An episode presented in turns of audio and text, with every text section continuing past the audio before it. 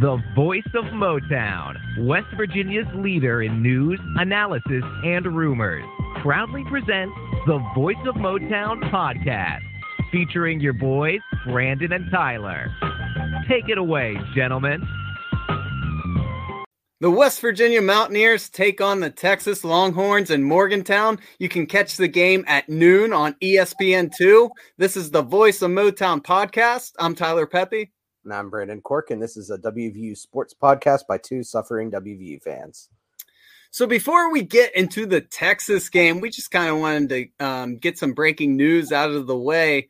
Uh, West Virginia had two recruits decommit running back Justin Williams and wide receiver Kevin Thomas. Um, Brandon posted the tweet relaying this information, and some knuckle draggers wanted to get their panties on a twist about it. So uh, I'm going to go a little nuclear to start this podcast. So listen, I'll read the exact tweet. This is what it was, word for word. Justin Williams was WVU's fourth highest ranked recruit in this class. Kevin Thomas was our seventh highest. Their decommitments today are a big hit, not a good day for Mountaineer Nation, and hopefully not the start of a trend. That was it. That was the tweet. Um, and some people got angry at this. Not a lot, you know, you're always going to get a couple angry people. But um, you know, this isn't good news. It is disappointing, and hopefully more recruits don't do this so I don't understand what the problem with that tweet is. It I mean, I feel like I'm a pretty big coach Brown um you know, it, I make excuses for him a lot. I really do because I, I, feel like we should back our coaches. It's not always easy, and I, I try to be patient with them. But uh, I feel like some fans are just going too far with, you know, they get offended with no matter what people say. Even when you have any little critique about what's going on at the school, they want to get angry. Um, now, with that being said, let's talk about the piles that tweet directly to these kids. Like, these are 17, 18 year old kids. Don't be mad because they said they're 100% committed. These kids get caught up in the hype. The fan base praises them and they say stuff that they later take back. So, I mean, that doesn't give anyone the right to message these kids, to bash them. You can voice your concerns. You can say you're disappointed because we all are. Uh, but in no way is that okay to bash young kids and send hateful messages. You're making us all look bad, so quit acting like a bunch of middle school jackoffs. And that's the end of my rant. I'll let Brandon take over.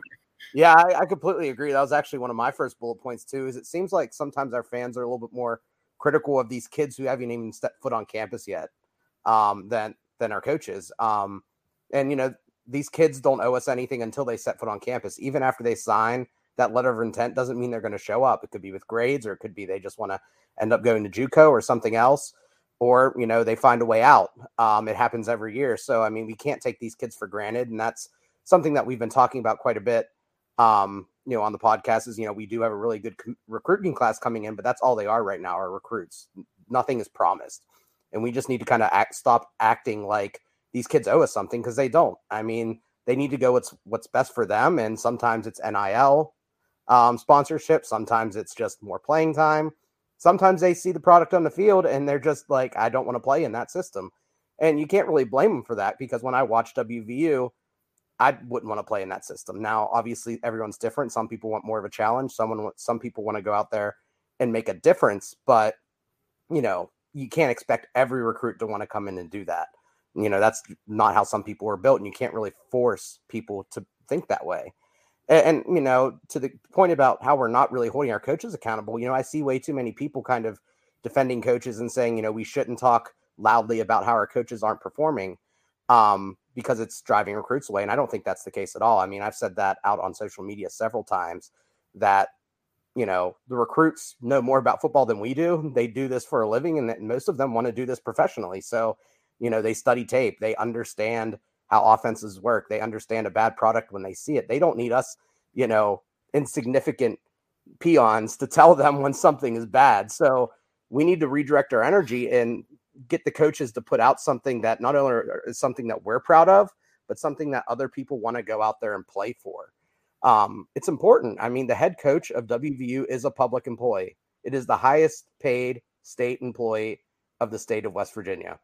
And, you know, we kind of act like they're you know, some sort of deity out there that they can't be touched, that, you know, they should just give them time, let them have, you know, th- their way because we trust them. But it, you know, we got to hold them to a standard. You have to, especially when you have that title of highest paid state employee, when you're running a team of 90 young men and you have a, a you know, a direct reports of more than 10 to 12 people reporting to you.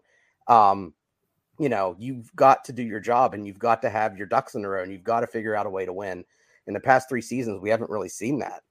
And, kind of the one thing too that that irritates me is like the hypocrisy when it comes to the way our fans handle things. I mean, uh, it seems like a lot more people were vocal, uh, people being okay with being vocal when Holgorsen was here because he was just kind of a jackass. I mean, people didn't like him, um, and I don't blame you. He wasn't good with the media. Um, he didn't really seem to love the state like other coaches have. And when Bill Stewart was here, you know, you ha- had the span fan base split whenever he lost that head coaching position, um, rightfully or wrongfully. I mean, because of the way he spoke and the way he represented the university. And I think Neal fits more into that Bill Stewart category than a Neal than a Dana Holgorsen category.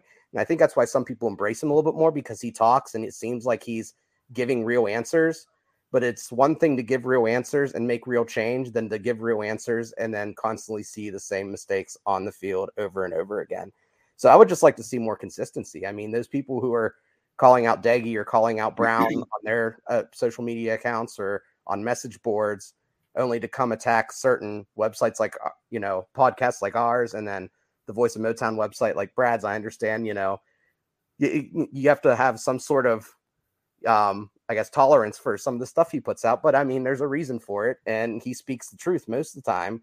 It's just sometimes hard to hear, and there is some there is some spin on it. I mean, but that's part of the business. So, um, yeah, just you know, it, it's sometimes it's hard to look in the mirror and realize, you know, what you really want is something that you're being critical of. So, um, we all want WVU to be great.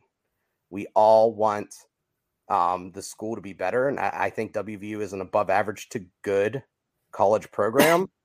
so I think we should all kind of redirect our frustrations and stop arguing with ourselves and kind of let our voices direct this program the way it wants to go, the way we want it to go. And that's to be, you know, no problem getting into a bowl game every year.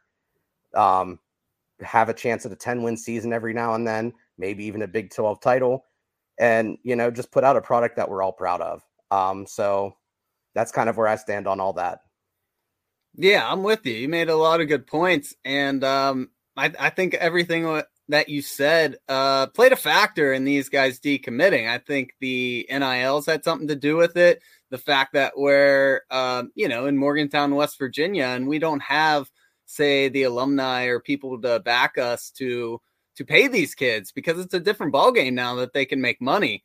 And so you're going to see this happen. And I, I, think we would be lying to ourselves if we said the product that we've been putting on the field, especially on offense, doesn't have anything to do with it. I'm sure it does.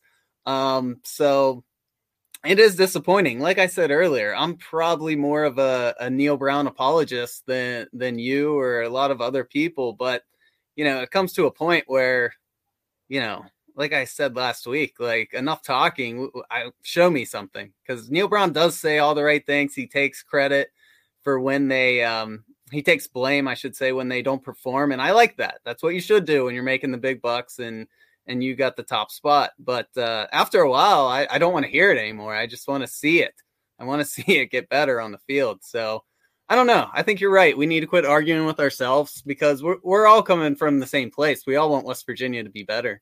So I don't know. We'll see how it goes. Uh, but yeah, yeah we had to get that off our chest. Yeah, and I, I, think it's you know important to say too. We don't want Neal Brown fired right now. We just want him to make changes that makes the program better.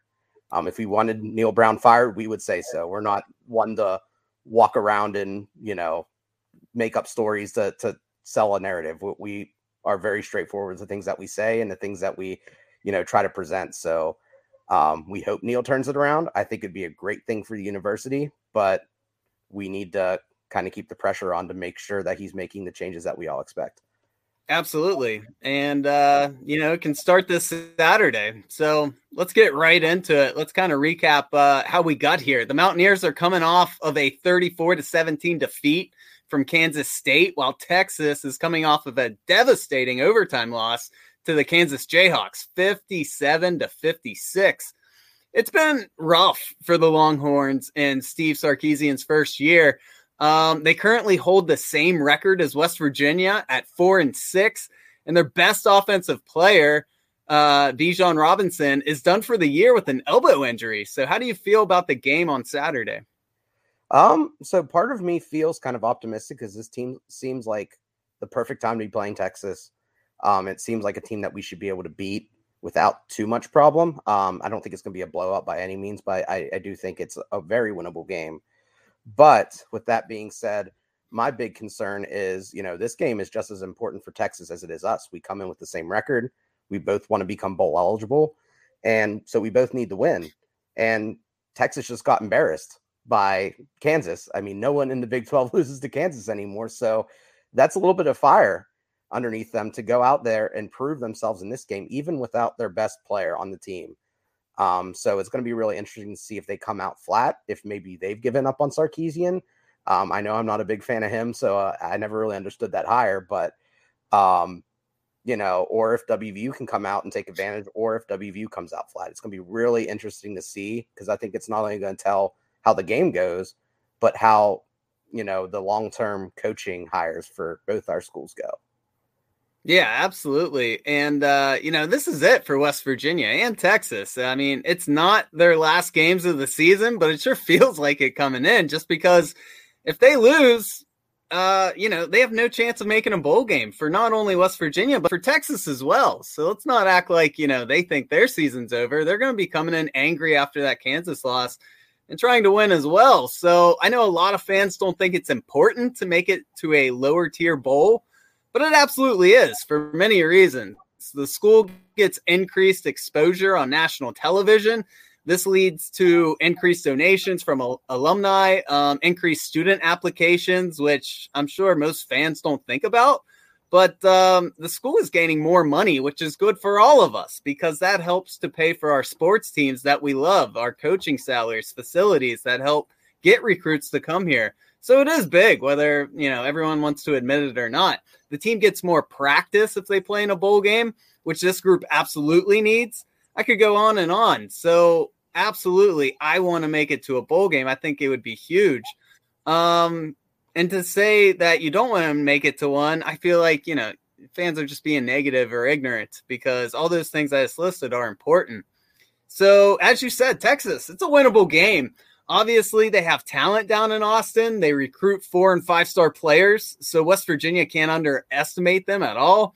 But the Longhorns, they started the year at four and one before losing five straight games. I'll repeat, they are on a five game losing streak right now. So Texas is reeling. And if you look at those four wins they got early in the year, they beat Louisiana, who is nine and one. So credit to them. But I mean, that's a lower tier school. They beat Rice, who's not very good this year. They beat Texas Tech, who's had lots of problems, had to fire their coach. And they beat TCU, lots of problems, had to fire their coach. So, not exactly murderer's row when they got that four and one start at the beginning of the year. Um, so, you know, as we said earlier, this is a team without their best offensive player and Bijan Robinson. If West Virginia doesn't win out and make a bowl game, they have no one to blame except themselves at this point. Yeah, absolutely. Mm-hmm. And while Texas has been losing quite a bit, it's not because of their offense. I mean, their mm-hmm. offense is explosive. They're averaging 38 points a game. Um, they're converting 45% of their third down conversions. Um, a lot of that had to do with Bijan Robinson, but you know, their defense is bad. Um, and they've been in some shootouts, as you saw with the Kansas game. So, um, you know, it's going to be interesting to see how WVU's defense matches up. And a lot, I think a lot of that's going to have to do with how we handle the field position battle. I mean, Texas keeps control of the ball. They get first downs. I mean, I, I was looking through their um, entire game log, and their average possession has almost seven plays in it. I mean, they they ha- they've only had gone less than four plays during a drive on seven percent of their total possessions. So they're a team who's going to move the ball. they're efficient and they're gonna figure out how to run the ball on you. Um, so it's going to be a really interesting matchup to see if we can contain them. Yeah, you nailed it. It's no secret. Texas likes to run the football, and even with Robinson out, uh, they'll probably still rely heavily on that run against West Virginia. And like you said, this is an offense that lights up the scoreboard. Um, you know, 37, 38 points per game. It's crazy. And I know Bijan Robinson's done for the year. But uh, you know, before we talk about everyone else on their team, I just want to take a moment and acknowledge the spectacular season that kid had. He finished with over 1,400 total yards, 15 touchdowns. He will definitely be missed by Texas, but um, you know that doesn't mean Texas's offense can't lay up a scoreboard. Their backups, Roschon Johnson, um, Keilan Robinson, and Jonathan Brooks, they'll probably share the workload with Johnson getting a majority of those handoffs. But all of those guys have big playability. Um, I haven't seen anything lately about Keilan Robinson. I know he was out last week with COVID, but I think he'll be back. Mm-hmm. So, um, what's your thoughts on the Longhorns running game without uh, Bijan Robinson playing? Yeah. Um, so I was looking at their depth chart before this, and they do have Roschon Johnson listed as the lead back. The mm-hmm. one thing I thought was interesting about him is despite only having 50 carries on the season, he does have three TDs, and he's also averaging more yards per carry than Bijan Robinson, 6.3. Um, he's not as much of a threat in the passing game as Bijan was, but you know, he's still a very good runner. Um, you know, it's kind of hard to say how good he is in that small sample size, but again, Texas puts out good running backs. I mean, to, to the NFL, and they always have high quality guys. So I wouldn't think that just because this guy's the backup, he doesn't have it. He's just behind one of the best backs in the game, and it's hard to steal carries away from something like that. Yeah, and if I remember correctly, he actually um, hurt us. It was either last year, the year before, maybe both years. I definitely remember him having success against West Virginia. So, um, yeah, there's there's still going to be uh, scary running the football. So let's talk about their other threats on offense. Junior Casey Thompson, a, tool, a dual threat quarterback. I feel like we've been uh, versing a lot of dual threat quarterbacks lately but uh, he has some nice passing numbers in certain games this year. Although he's selective about when he runs the football, he can certainly hurt you with his legs when that opportunity is there. Um, and with all that being said, Coach Steve uh, Sarkisian is not afraid to bench him when struggling. I I didn't know this, so I really started doing some digging. But he's been benched a few times this year for freshman Hudson Card. Um, and he's already received some significant playing time in certain games. So West Virginia has a tough defense that is more than capable of getting in Texas's backfield and disrupting Casey Thompson. So it'll be interesting to see that matchup on Saturday. What are your thoughts on Casey Thompson? So I think I figured out what Casey Thompson's weakness is, and it's every other quarterback's weakness, and that's pressure. Um, so I was looking at all their game stats um, and when he gets sacked more than twice, he has a 58% completion percentage, which is down about 5% from his mm-hmm. average, nine touchdowns to four interceptions, and that's a total sample size of four games. But when he gets sacked one time or less, his completion percentage jumps up to 71% with 14 touchdowns and three interceptions, and that's six games. Now, a lot of those were the beginning of the season games where they were playing the you know the Louisiana's, Rices, etc. But still, I mean, I think WVU has a good enough pass rush to get back there and making him make him uncomfortable. And if you can get pressure on him, you can definitely mess him up. Now, with that being said, they do have a really, really deadly receiver out there in Xavier Worthy. Um, 49 catches, 831 yards, 11 TDs, and he is a freshman, 17 yards per catch. Um, so he's definitely someone that um, is going to line up on the outside against Daryl Porter and Charles Woods and give them a really hard time because he is a very talented player. He absolutely is. I, I actually think they're going to be looking his way more than even normal since they're missing Robinson this game. So that's definitely a name to look out for. It's hard to believe this guy's a freshman because he is so special. Few teams have found ways to slow him down. Um, and in the games when he gets going, he absolutely goes off. Four games with over 100 yards even a 200 yard game. I believe it was against Oklahoma. So, in those 11 touchdowns, that's a freshman record at Texas. And think of, you know, of all the great players that have gone through Texas, he has that record. So, uh, yeah, how can West Virginia slow the freshman down? What do you think? Yeah, it's going to be interesting. Um, you know, I, I was looking at uh, some PFF data um, before this podcast, and I, I was actually surprised to see how highly graded Charles Woods, Woods was in the the coverage department. So, uh, we talked about this before, and I haven't really dug into kind of how he's grading out until now.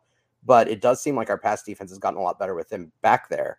So I'm hoping that, you know, maybe not necessarily one on one, maybe with some safety help, um, he can help slow him down because he definitely seems to be the type of guy who's really good at staying in front of guys, not letting big plays. And he's also capable of a, a pass deflection or two every game and um, getting himself in place to at least get, have a chance at a pick because uh, he already has one, and then last week he dropped one, so he has a nose for the ball. Um, hopefully, maybe he can come up with another one this week. Yeah, I'm with you. And like like you said earlier, I have seen you know a lot of people saying that Texas is um, y- you know they're prone to give up pressure up front, which is great for us because you know as we know our line can can get to the quarterback. I think that'll play a big factor if they put pressure on them then you might be able to cancel out Worthy's uh, big playability. We'll see though. Oh yeah, and you know, looking at the, their offensive line, um, they are not a very good pass protection team. Um, they're pretty average. They actually are the second to last, or I should say, they have the second most sacks against in the Big Twelve. Um, they have three less than we have given up, so we're bottom. They're second to worst. So um, their offensive line isn't very good. Their right tackle was good, but their left tackle was actually really, really bad at pass blocking. Um, he's their worst um, player, so bringing some pressure off there won't hurt. Um, and he's not very good at run blocking either. But you know that their two guards are kind of where they make their money running. That those two guys really control things. They make holes. They make things happen. So you know the two guards, the right tackle, are kind of where they're going to try to run behind. But I think they're susceptible all across the board um, against pass rushes. So it's going to be really interesting to see how we attack them. Um, I know we like to run a lot of twists, especially on third down, but I would like to see us bring you know four, maybe five guys more often um, to see if we can get in Casey Thompson's head a little bit and uh, just make some plays in the backfield. Yeah, I'm with you. I think the biggest thing will be is uh, field position. Which uh, are you ready to get into Texas's defense and our offense? Yeah, Let's do it. So, um, their defense it, it, allows a lot of rushing yards and a lot of points. Pretty much exactly what their offense does. Um, so Texas is allowing 204 rushing yards per game and 32 points per game. So that's encouraging for our offense. Um, hopefully, West Virginia sticks to a run first mentality. I think that'll be a big factor. Let the running game open up the passing game instead of the other way around we seem to start games with a balanced running attack and then we abandon that plan as the game goes on. I don't know if that's because uh you know we we get down early a lot and and they they kind of lose focus. Um so we'll see what coach brown and parker have in mind on saturday but it's important to note that west virginia is 3 and 0 when Leddie rushes for over 100 yards. So it's a proven recipe for success. What are your thoughts on the longhorns defense yeah, they're not very good. Um, they are um, 100th in the nation on yards per play, 101st in yards per game, and 99th in points against per game. So they are just not good, really across the board. Um, you know, when it comes to their run defense, you know, you hit the nail on the head. We need to run the ball against them because they've allowed 23 rushing TDs. Um, you know, they're allowing over 5.3 yards per rush, and they're not a team who really has anyone on their uh, roster who consistently disrupts the run pl- running plays in the backfield. I mean, their leading guy with tackles for losses has five and a half. Second most is five. They have several with more than two. And this far into the season, that's really nothing. I mean, I know WVU has multiple. It seems like probably at least one or two guys who has at least one tackle for a loss a game. So, um, another thing that I thought was interesting too is if we can get the ball, um, you know, if we're not getting first downs on first and second down, we have a really good chance of getting first downs on third and less than three because Texas is allowing 4.3 yards per carry on when it the situation is third and less than three yards. So that's a they're averaging more than a first, letting teams have a more than a first down on those situations. And it seems like WVU ends up in a lot of those situations. So we need to take advantage of that. Yeah, Yeah, for sure. Um, looking at their defensive line, they got some big boys on that defensive line. So I'm a little surprised they get pushed around so much on the run defense. Um, but they they have a couple of guys over 300 pounds. Uh, we'll see how our line matches up on Saturday with that because those are some big dudes to deal with. But uh, yeah, you were kind of alluding to it. They have just 16 sacks. Um, that's not great. Compare that to West Virginia's 22. I mean, 16 doesn't sound like a lot at all. And they uh, they don't get in the backfield very often. However, they cause 14 turnovers, seven picks, seven fumble recoveries. So WVU definitely needs to emphasize ball security and not give this potent Longhorn offense short field position. Yeah, and the one thing that's interesting is it seems like you know, like we just said, running the ball is the formula to success against them um, in between the 20s, it's kind of a mixed bag on what you're going to do against them. Uh, they allow a 68% completion percentage. Um, they've allowed 2,000 yards on the season, um, 7.9 yards per attempt, but they've only allowed five touchdowns from in between the 20s to seven interceptions. Um, so that's where you're going to turn the ball over. Now, when you get into the red zone, it's a little bit different. They're not as good. Um, so, you know, you kind of want to attack them. Um, with the run early on. Now, the one area it seems like they're pretty susceptible to um, on third down and between four and six, so third and intermediate, it seems like it's a good chance to take deep shots in those situations because teams are only completing 50% of their passes, but on those completions, guess how many yards per catch they're averaging? 30. 18 yards per catch. I went way over. But you know, third and four, um, you know, WVU kind of likes to take a conservative sometimes, run the ball in those strange situations. Um, but if they're allowing 18 yards per catch, if you can figure out a way to get back the, behind them, um, that's a good thing. But whenever it's third and long, they just play, you know, basically quarters coverage um, and allow you to throw underneath of them. On third and 10 plus, they're allowing an 88% completion percentage for about 10 yards per attempt, but 10 yards is less than 10 plus. So they're just playing it safe. Yeah. Uh, one thing that stuck out to me, you, you talked about their red zone defense. Um, it seems like once they allow people in the red zone, people get points. But this stuck out to me. Out of 39 red zone scores that they've given up, only 24 of those were touchdowns and 15 were field goals. So wow. they do seem to hunker down and make their opponents settle for three a lot in the red zone. Um, and we'll see if that plays a factor in Morgantown because we have had some problems at certain times in the red zone. It seems like, you know, lately we, we've been a little better once we're in the red zone. Um, but that could definitely play a big factor for a team that scores a lot. Yeah, definitely. And one thing that I thought was interesting too is that um, back to the passing real quick. Um, you know, WVU, we know Doege doesn't have the greatest arm strength. Um, so we don't necessarily get a lot of long touchdowns unless they're in the 25 to 40 yard variety. Well, Texas has not allowed a single touchdown pass in between their own 39 and 21. So right. if that's where we're looking to take deep shots, no team has been able to do it so far. I don't know what the reasoning is behind it. Maybe it's just a weird statistical anomaly, but it seems like, again, attacking via the run, getting into the red zone, and trying to figure out a way to score there is the best because um, even though they do hold teams to field goals pretty often, they're still allowing um, quarterbacks to complete 64% of their passes in the red zone, um, 16 touchdowns against in the red zone rushing. So it seems like, you know, always the closer you get to the goal line, the better chance you have to scoring. So let's just get down there and punch the ball in a few times.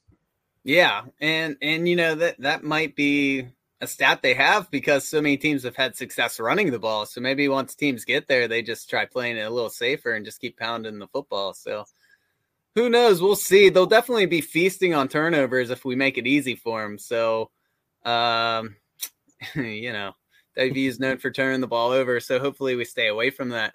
Before we move on too much further, can we talk about Cameron Dicker for a second? Sure. Well, like- one, one, more thing about the defense where we jump there. Go ahead. Um, I just kind of want to highlight two players on their defense that are, you know, probably their best two, at least on paper. Um, Moro Ojomo, he's a defensive tackle he doesn't put up a lot on the stat sheet, but he is very good against the run. Um, you know, mm-hmm. stopping holes from forming, helping his linebackers get more room. Um, and then BJ Foster, he is their strong safety and he is a playmaker. Um, he's fourth in tackles. He has two and a half tackles for a loss, um, three interceptions, and one pass deflection. So he is a guy who's going to go out there and be around the ball a lot. Um, and he, it sounds like he's probably more of an aggressive player with those three picks. So got to be careful. Yeah, and if I remember, he leads the team in picks, right? Yep. Yeah, so yeah, he'll he'll definitely be someone to hopefully stay away from. Um, but yeah, I just want to talk about Cameron Dicker for a minute, just because I mean I know it's special teams, but in terms of field position, which has been a problem for us, that that could really factor in. He's only missed two field goals, and that was early in the season. I think the first two games, and ever since he's been money. So uh, you know, it kind of stinks when you're playing an automatic kicker because once they get into a certain range, it seems like they're going to get points. And also, the dude is like Pat McAfee. He's a stud punter as well. And that could be a big factor because, as we all know, our Mountaineers have field position problems. And if they have a kicker who can pin us deep in our own territory, that's probably going to spell disaster for us on Saturday. Yeah, definitely. Um, and that, that's kind of leads into the or refers back to the point I mentioned earlier in the podcast is, you know, Texas only goes less than four plays on a drive on 7% of the time. So they're not going to go three and out very often. They're going to get at least one first down. So you think they start on their 25, 30, they're getting to the 40, and they're you have a punter like that, they're going to pin you deep. So WVU is going to have their hands full on kind of stopping them from getting those yardage. And WVU's, WVU's offense has to get first downs on every possession um, because that's the only way you're going to get yourself out of that hole. I mean, it's hard to drive the ball down 90 plus yards and score consistently. Um, I'm not sure I'm confident enough in our offense to be able to do that.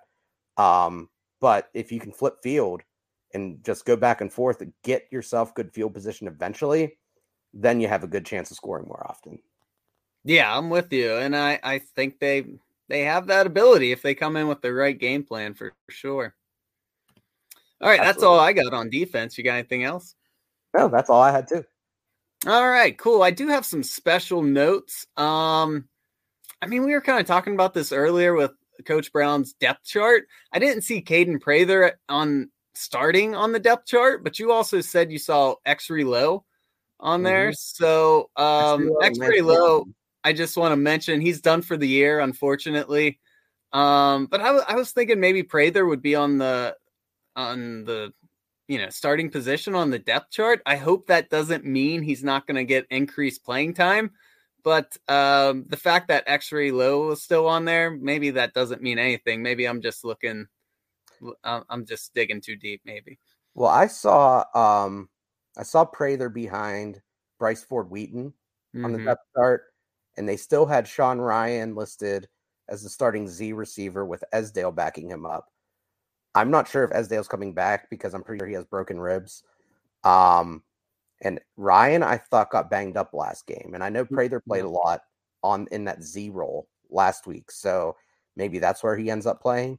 Um, it is kind of frustrating, you know, at least preparing for the podcast, and this is a, a personal problem I'm gonna I'm gonna vent out, but you know, not keeping the depth chart accurate and updated um, whenever those are released every week um, is kind of frustrating. I mean, um, everyone knows that Exree Loe and Lance Dixon aren't going to play; they're both injured, so why even bother listing them on the the depth chart? It just kind of looks sloppy.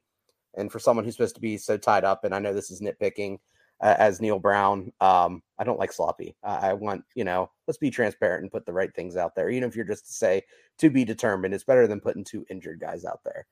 Yeah, just pulling a Bill Belichick on us there. um, just to make a quick note, you know, I'm not trying to like start controversy here, but Garrett Greene's ready to go. Coach Brown said in his uh, press conference, more than likely he'll suit up.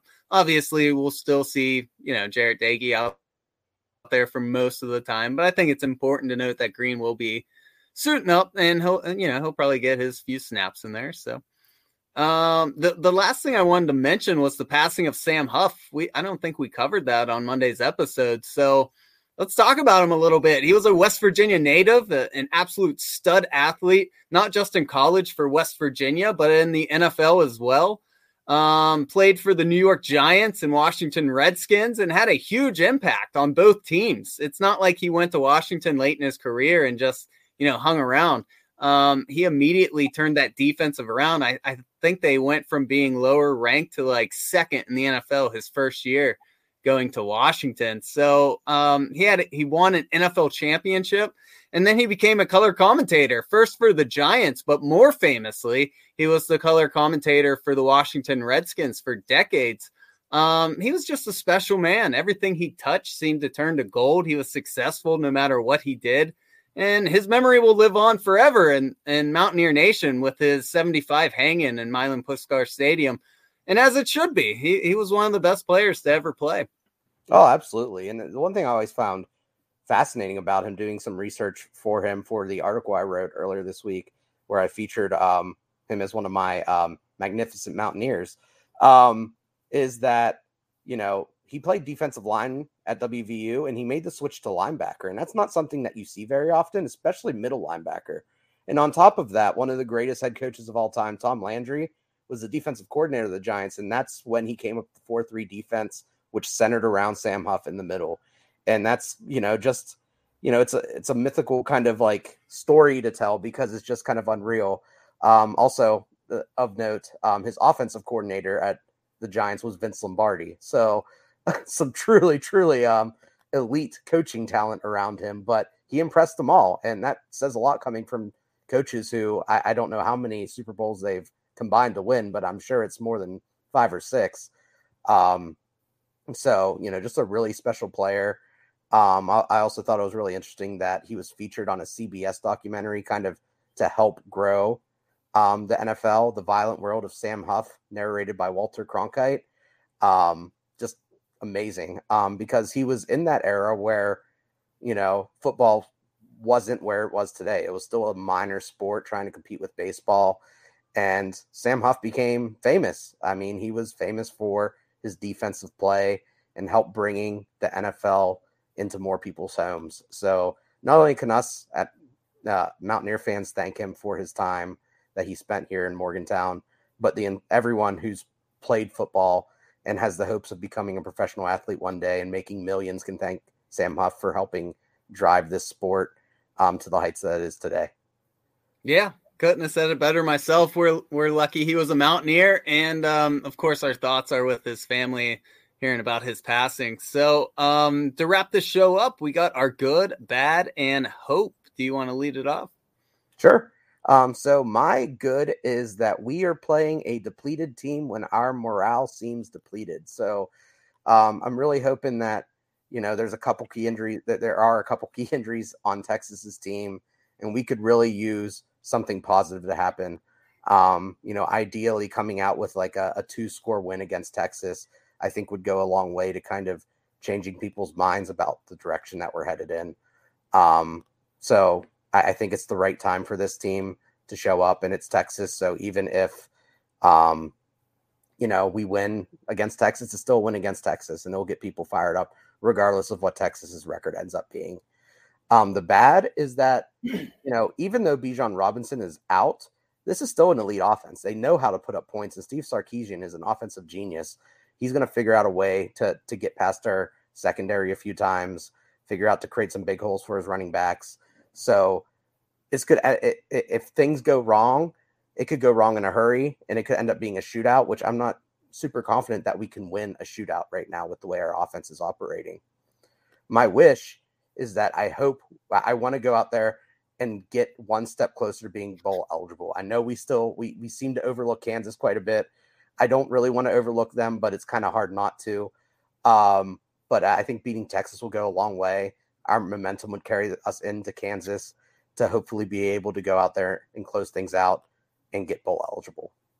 Yeah, I, I actually had some similar thoughts in mine as well. Uh, my good is this is a team who's weak against the run. So, you know, it, if West Virginia goes into this game with a good offensive strategy, I think we have the potential to put up some points on the scoreboard. And hopefully the Mountaineers can control clock and give our defense some decent field position, which, uh, you know, we've mentioned several times this podcast. I think it'll play a huge factor. Um, the bad, same same as yours. Texas is a team who can put up points. So it's critical for West Virginia's offense to get going early and not fall behind. Um, as we said, establishing the run game will be the key to success for our offense. And if the Mountaineers get down early, I'm scared we'll revert back to throwing the ball 90% of the time, which we saw last week. And that's just not going to lead to a victory. So we can't fall behind early. My hope West Virginia keeps their bowl hopes alive. Um, you know, this is it. If the Mountaineers lose, then this season is basically over. And it's important to keep in mind, too, we've already said this Texas is also playing for their bowl hopes. So they aren't going to roll over and let West Virginia win. They're angry that they lost to Kansas, and WVU is going to have to earn this victory. So let's hope the coaches put together a great game plan, and let's hope the boys give the state of West Virginia their fifth win of the season.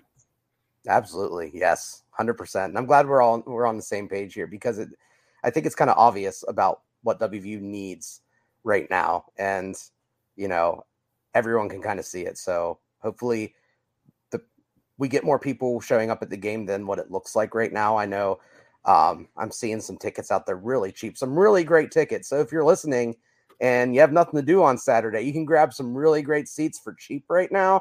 Go do it. You'll enjoy yourself um, you can help cheer on uh, the Mountaineers. So I'm really hoping to see the the stadium full. Um, I know that's probably not going to happen, but I at least want it loud. Absolutely, we'll be there cheering them on as always. I can't wait to go. I, am I'm, I'm pretty pumped for this game. Like I don't know, I, I get excited no matter what. I, I'm a nerd for West Virginia sports.